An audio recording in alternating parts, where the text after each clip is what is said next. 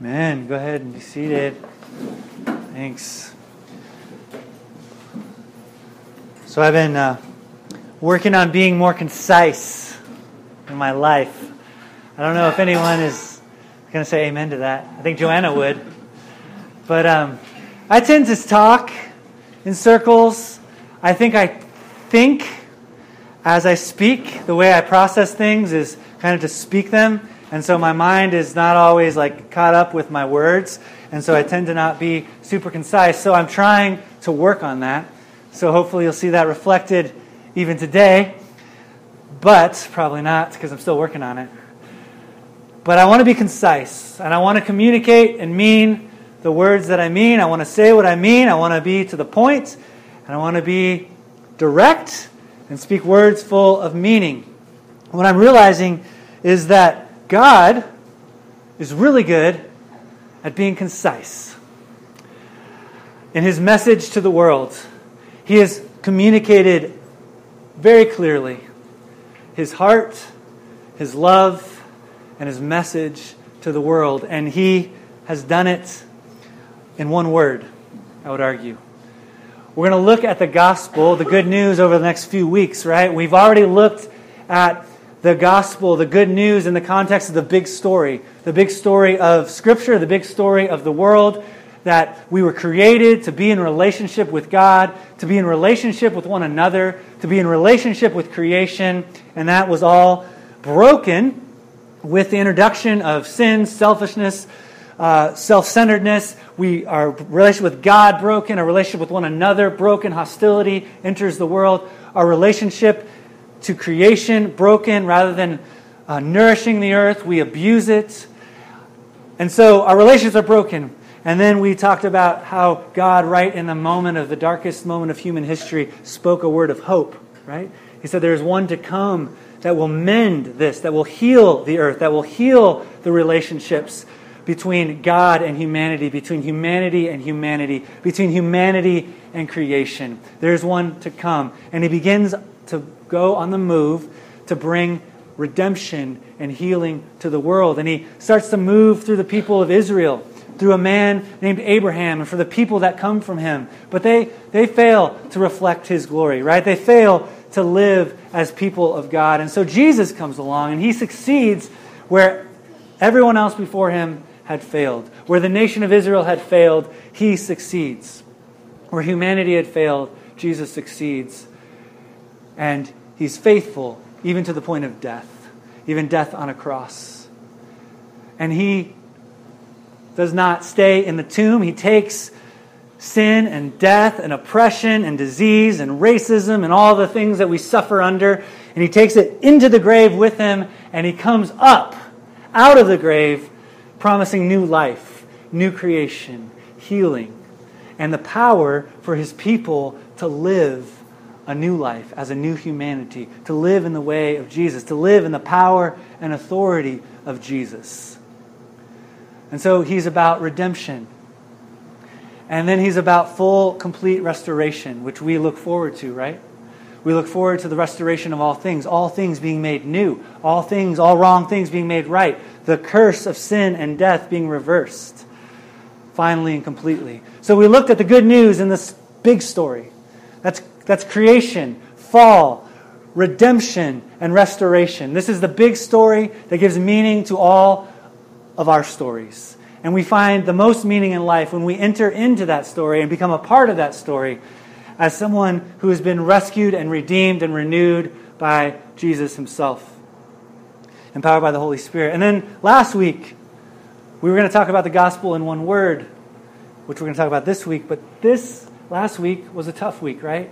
We talked about racism, and we talked about the, how the gospel is good news even in the midst of prejudice and discrimination and racism because it reimagines, it reimagines race. It reimagines our relationships. It reimagines our tension that we experience between one another, right? And that, that the, the end in mind that God has in mind for the world is that every tribe, tongue, and nation would worship together with distinction, right? That there would be distinction maintained. Diversity is there.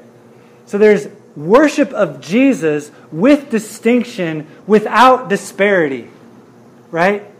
We're all together with one voice in many different languages, one heart in many different cultures, one will with many different expressions of worship to God, worshiping God. We see that in Revelation 7. And so the gospel heals the racial divides. It is good news for our world in a very real way that we're desperate for. Today, the gospel in one word. See, I said I was going to be concise. I'm just starting. The gospel in one word God is concise in his message to the world. And he, they, we can learn it in one word. Next week, we'll learn it in three, and then we'll get, in, get it in 30, 30 words. But today, one. One word. Can anyone guess that word? I would like actually to be curious. Let me hear. Jesus? Is that vote number one? Sounds like a squirrel. Sounds like Jesus. What, what, what is it called? Have you ever heard that joke? I'm not going to tell you because I'm being concise. All right. Let's read this together. What's the gospel in one word? What's the good news? Remember, the gospel is the word that we have for good news. In the beginning, this is from John 1. This is the gospel of John, the good news of John. John was an early follower of Jesus. He walked with Jesus, and here's what he wrote in the beginning was the Word, and the Word was with God, and the Word was God. He was with God in the beginning. Through him all things were made. Without him nothing was made that has been made. In him was life, and that life was the light of all mankind. See, here John's kind of building up anticipation. He's using, kind of speaking in code here. He says, The Word was in the beginning. He was with God. He was God. All things were made by Him and through Him. Nothing was made apart from Him that has been made that we've seen. In Him was life. Who is this? This Word. Verse 14 The Word became flesh. This is my favorite verse, I would say, in all Scripture and defines the way that I live my life. The Word became flesh and made His dwelling among us. Another translation says he moved into the neighborhood. We have seen his glory, the glory of the one and only Son who came from the Father, full of grace and truth. John testified concerning him, John the Baptist. He cried out, saying, This is the one I spoke about when I said, He who comes after me has surpassed me because he, ha- he was before me.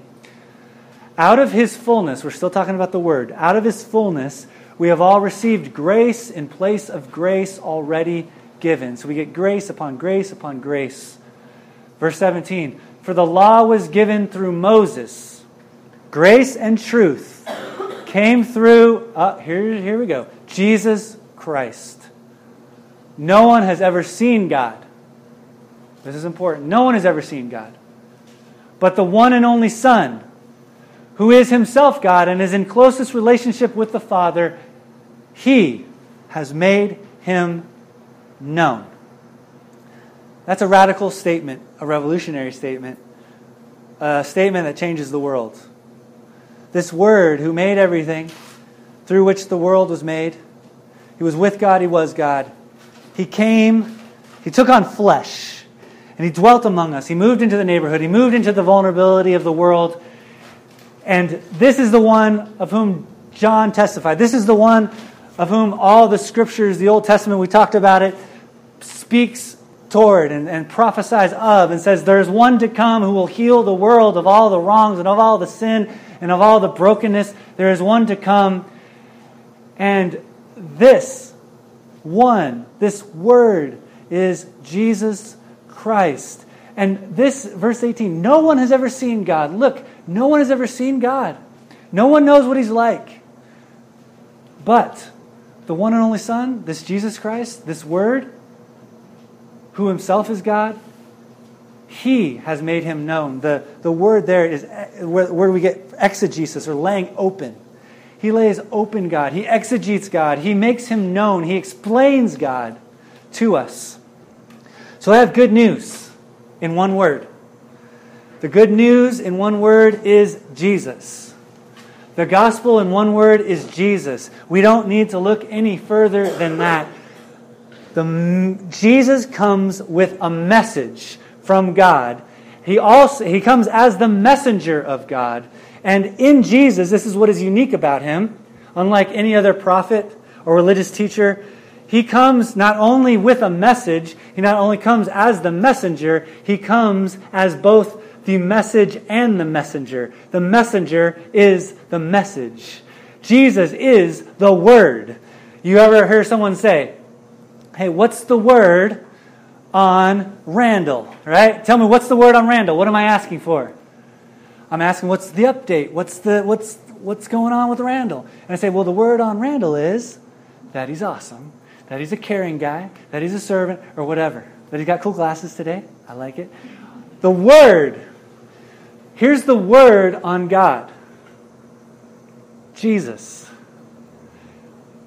Do you want to know the Word on God? Do you want to know what God looks like? Look at Jesus.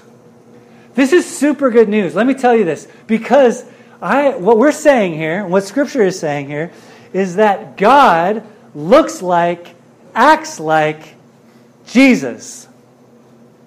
The God who every who we all intuitively know exists. The God to whom we feel responsible, the God whom is this mystery that we don't know anything about, right? This God that we just, some people call him or it or her, right? The, the, this um, impersonal force.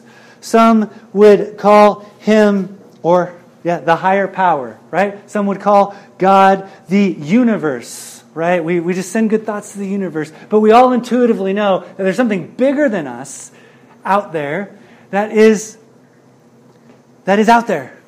And what this is saying is all that mystery has been consolidated and communicated in the life of one person, and that is the Word, that is Jesus Christ. So if you want to know what God is like, he look, he's like Jesus. And this is super good news because there's tons of interpretations of God out there, right? That lead, have led humanity everywhere within Christianity, within Islam, within where all the major world religions, right? We all have this perspective on God. We all take God and we make him in our own image. But what this is saying is that God looks like Jesus. If you want to know what God thinks about the world, look at Jesus. If you want to know what God thinks about people who are suffering and who are hurting and who are sick, look at Jesus, right? If you want to know what God thinks about arrogant, proud people and how he responds to them, look at Jesus. If you want to know what God thinks about nuking North Korea or, or, or racism and uh, discrimination and white supremacy, you're going to look at Jesus. That's how we know God. Now, believe it or not, like I never thought this way. I grew up as a Christian, which means Christ follower. I grew up in the church. And I just never really thought about God this way. Like Jesus saved me from my sin. Jesus died on the cross for me. Jesus rose from the dead. Jesus is coming back for me. But I never thought of him as the interpretive key to who God is. Like if I want to know what God thinks about the world and what he thinks about and me and you and people, like I should look at Jesus. If I want to read scripture, and this, this is where we get it. If I want to understand Scripture appropriately and I want to read Scripture, I should read Scripture through the lens of Jesus, actually. See, we read the Bible to get to know. It's like it's um. Someone said the Bible isn't necessarily a painting to stare at and to look at and to study. It's not an end unto itself. The Bible is actually a window through which we look to learn about Jesus. And so we actually then flip that around and read the Bible through the lens of Jesus. So when we go to the Old Testament and we see wipes out like billions of, you know, millions of people and tells there's a slaughter, well, that's confusing, right? Where do we go for that? Like what is that saying about God? Well, this is what I know. I know that no one has seen God, no one has understood God, no one knows what God is like. Until Jesus comes on the scene, he has made him known. The fullest revelation of God is Jesus. The word on God is Jesus. And so, if I want to understand some difficult things in Scripture, some things like, I mean, there's, let's be real, there's, in the New Testament even, there's like slavery, right? Now, we can define it and do gymnastics around it and say, hey, well, that wasn't that way. But how are we going to understand the cultural implications and the cultural baggage that, uh, and cut through what the Bible means unless we look through the lens of Jesus, thank you. All right, I like it. Yeah, someone's getting it. The gospel in one word, the good news in one word is Jesus. And it's really good news. Seriously, it is so good to know that God looks like Jesus. It changes everything. Not only because God can be known and God can be understood. Now, not completely. Like, this is way, we're like a little Dixie cup, right? We're like this communion cup dipping into the ocean, right? And this is the capacity of our brains, okay? This is as much, this is like if we could use all of our brains and like fill it up with all that we could understand and know about God. And the ocean is everything there is to be known about God. Like, dipping this into the ocean is like the most, you know, we can't get it. But God, Jesus is what we need to know. All right? Jesus is what we need to know. We need to look to Jesus to understand God. Am I being concise? Not really. But I'm being repetitive, which is cool. All right. So, Jesus is God's messenger and God's message. I, um, let's see, where do I want to go from here? This means, all right, we just talked about Scripture. This means the good news is found in the life of Jesus, okay? That the gospel, the good news, if we want to know God, if we want to know uh, God's desire and hope for the world, if we want to know how He responds to sin and sinners and to injustice and to systems, if we want to know how he responds to the poor and the needy and the proud and the arrogant, then we need to look at the story of Jesus. Now, in Mark 1, I don't have this on the screen, um, but in Mark 1, 1, it says something interesting. Mark is another gospel, another account of the good news. And when we say good news, here's the interesting thing. So we call, in the, in the New Testament, there are four books. There's more books than that in the New Testament, but four of these books are called Gospels, which is uh, the Greek is, comes from the Greek word which means good news, a good news announcement. The gospel, in each of these cases, is the life and the events and the works and the words of Jesus. So from the very beginning, the good news was understood to be about the life, the work, the teaching, the words, the actions of Jesus. And Mark 1 1 says this to start his good news, which is Jesus. He says, the beginning of the gospel, the beginning of the good news of Jesus Christ, the Son of God. And so then we go to Mark, I want to go to Mark 14. So what we need to understand is that the good news is not only the small sliver of Jesus' life that includes his death and his resurrection, but it is his whole life and his whole teaching and his every interaction that he has. And so let me just show you what that looks like. In, in Mark 14, I believe it is, there's a story here. I wish I could, it's not in my notes for some reason which is disappointing to me because I'm trying to be concise, which causes me to not be concise. There it is. Okay. Oh, John. No. Darn.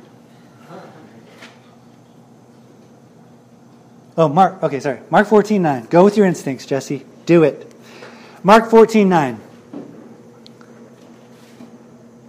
This is in the midst of a story when um, Jesus is with his 12 and he's reclining and he's eating at the table. All right? This is the wrong passage. Sorry. All right, there's a story. Sorry, I wrote it down wrong. There's a story in the Gospels, in the book Gospel of Mark, where a prostitute comes in to where Jesus is eating. All right? Now, first of all, men and women would be separated. All right? And so this is scandalous that she even comes in. Second of all, she's a prostitute. So, in addition to being a woman in this culture, which would be despised and, and um, not esteemed at all, she is a prostitute, which is someone who is used and abused and, and just seen as dirt, regardless of the reasons why she may be that way. She comes in and she starts to wash Jesus' feet with her hair and her tears. And she breaks this really expensive bottle of perfume, which would have been used in her trade. Okay? So this is a highly sexually charged scene. And so this is scandalous for Jesus, right? He's in with his religious leaders. He's in. He's at this table, and this prostitute comes in, breaks this jar of perfume that would have been used in her trade, and starts to wash his feet. And all the rumors and the whispers would have been flying around. And they say to Jesus, "Don't you know who is washing your feet? Don't you know who this is? This this piece of. Do you know who she is?" And he says, "Yeah." I know who she is. And she's welcome. She's welcome. And then he goes on to say, and I'll send it in an email, the passage. He goes on to say that wherever the gospel is proclaimed, the story of this woman will be shared. So he totally elevates her and says, Look, not only is she welcome, but wherever the good news about my life is proclaimed, which now, 2,000 years ago, here, later, I am proclaiming the good news of Jesus, and I'm sharing this story with you. The story of this woman will be told. Isn't that beautiful? So the good news includes, I say, I tell you all that, because the good news includes the life of Jesus. It includes the interactions that Jesus had with people. Because it is good news because when we look at Jesus, we see God and we begin to see what he looks like and how he responds. And so, do we want to know what Jesus thinks about the women that we see on the streets in Central and Zuni? Do we want to know how God would interact with them? Would it be with mercy? Would it be with, or would it be with condemnation?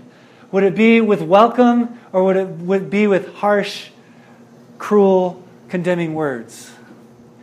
Well, if I want to know how God's going to respond, then I can look at that story. I can look at the good news, and the good news is He would welcome her.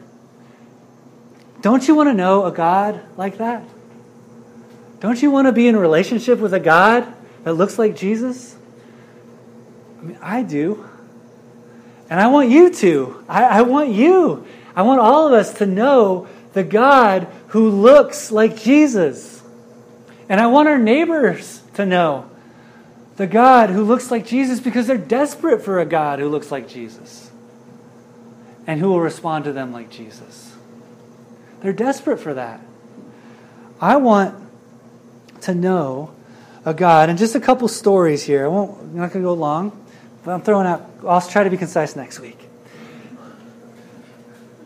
The, I want to know and love and serve and walk with and follow a God that looks like Jesus when he's brought a woman, it's in, it's in John, the Gospel of John. He's brought a woman who is caught in the very act of adultery.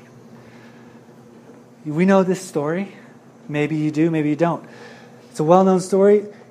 He's she is brought in the very act of adultery. Don't use your imagination too much, but she's brought in the very act of adultery and thrown at Jesus' feet. Now, I don't think they gave her time to get dressed. I don't think they gave her time to clean up. I think they grabbed her, drew, drug her out, and threw her at the feet of Jesus. And they say, This woman has been caught in the very act of adultery, and the law requires that she be put to death. What do you say, Jesus? And he does this amazing thing, and I love it. It's one of my favorite scriptures. He kneels down in on the dirt, right? And he starts drawing in the sand. And scholars talk about, try to guess, well, what's he drawing? Maybe it's their sins, you know, all the people around him in condemnation. Maybe he's just drawing birds, who knows? But he's drawing on the sand. And what he does in that very act, which I think is beautiful, is that all the murderous rage and condemnation and judgment is centered on this woman, right? She's thrown, and all the men come in, and they have stones in their hands ready to kill her, the, the scripture says. And all this murderous rage is directed at this woman. And what happens, do you think, when Jesus like starts kneeling down and coloring in the sand? Where does all that judgment, condemnation, attention, and rage, to whom does it shift? It shifts away from that woman. Like, what the heck are you doing, Jesus? I was just asking you a question. You're drawing in the sand. And so I think that's just a beautiful kind of picture of, of God drawing away the attention from this woman who is just so vulnerable and so wounded. And she come, he draws it on himself, and they look at him, and he says, he stops drawing, and he looks up, and he says, You who is without sin, cast the first stone. So that's what I have to say about it. Any of you who is without sin, you throw the first stone to kill her. And one by one, you can just hear pop, pop, pop. They drop the stones, they hit the ground, the dust flies up, and they walk away. Dead silence except for the gravel under their feet as they walk. And everyone leaves, and it's just Jesus and this woman. And Jesus looks at her and he says, Is no one left to condemn you? And she says, No, no one. He says, Then neither do I condemn you. Go and sin no more. Now, there's still an acknowledgement of, of something is not right here. But he says, Go and sin no more. Neither do I condemn you. I want to worship and to serve and to know a God who looks like Jesus in that scenario and in that woman's life. I want to serve and worship and know a God who looks like Jesus when this leper comes to him, right? Several times in Scripture. Lepers in, in Scripture, they would just be this, there's still leprosy all around the world. In India, there's still leper colonies. And this is just a general term for skin diseases, these horrible skin diseases. If you ever want to just gross yourself out, Google leprosy images. And it'll just, it's intense, really intense, really painful looking stuff. It disfigures you, it, it knobs, you just get, you lose limbs because you lose feeling in your hands and you run into the stove and you run into the fire or whatever and you don't feel it and so you have horrible sores on your hands and your feet and your face and it starts to decay. Your, your flesh is just rotting and so you would become in, in jesus day you would become religiously impure un, and you could not worship you could not socialize if you came into contact with a leper. So they would have to call when they were feet and feet and feet away i don't know how i don't remember how many feet let's say 30 feet don't quote me on that. And they would say, unclean, unclean. And they would cover themselves up, saying, stay away, keep your distance. I'm unclean. I've got leprosy, possibly contagious. So I want to worship and serve and love and walk with a, G, a God that looks like a Jesus who, when that leper comes to him and says, You can make me clean, he actually takes a step toward him, not away, and touches and this is crazy, touches the leper, touches the disease, defiles himself socially and religiously, and possibly even putting himself at risk physically, and touches the leper. He could just say, snap his fingers and say, hey, go, you're healed. Nobody touches him. He has compassion on him. That's the kind of God that I want to love, serve, and worship. And that's the kind of God I want us to know and love and worship and serve. And that's the kind of God that our neighborhood needs and our city needs and our nation needs. Is a God who invites us to follow Jesus and to look like Jesus. and who gives us the power and ability to do it. So, the good news in one word is the word Jesus. The word on God is Jesus. He has made him known. And that's good news. That is good news. So, my question for you is Do you know him? Are you following him? If you want to know more about God, you got to look at Jesus. If you want to live more like God, you got to look at Jesus. So, do you know him? Are you investigating him? Are you reading the good news of his life? And then the second question is Are you sharing it? If you have, if you're following him, are you sharing the good news? Are you introducing people to this God who looks like Jesus, a Jesus looking God, who's creating a Jesus looking people that will impact the world in a Jesus kind of way? A guy named Greg Boyd said that. I didn't say it because that was concise. Are you looking at are you looking at Jesus? Are you sharing Jesus? Are you looking to be more like Jesus so that the world can be impacted by Jesus? This is what we need. This is what our neighbors need. This is what our nation needs. This is what the world needs. Is to know a God that looks like Jesus. Jesus says, I am the way and the truth and the life. No one comes to the Father except through me. So, my invitation to you is to look to Jesus, to understand God, to look to Jesus, to know God, to look to Jesus, to follow God. Let me pray. Lord, I thank you, God, that you are the good news, Jesus. You've made yourself known, and you've made yourself known through Jesus.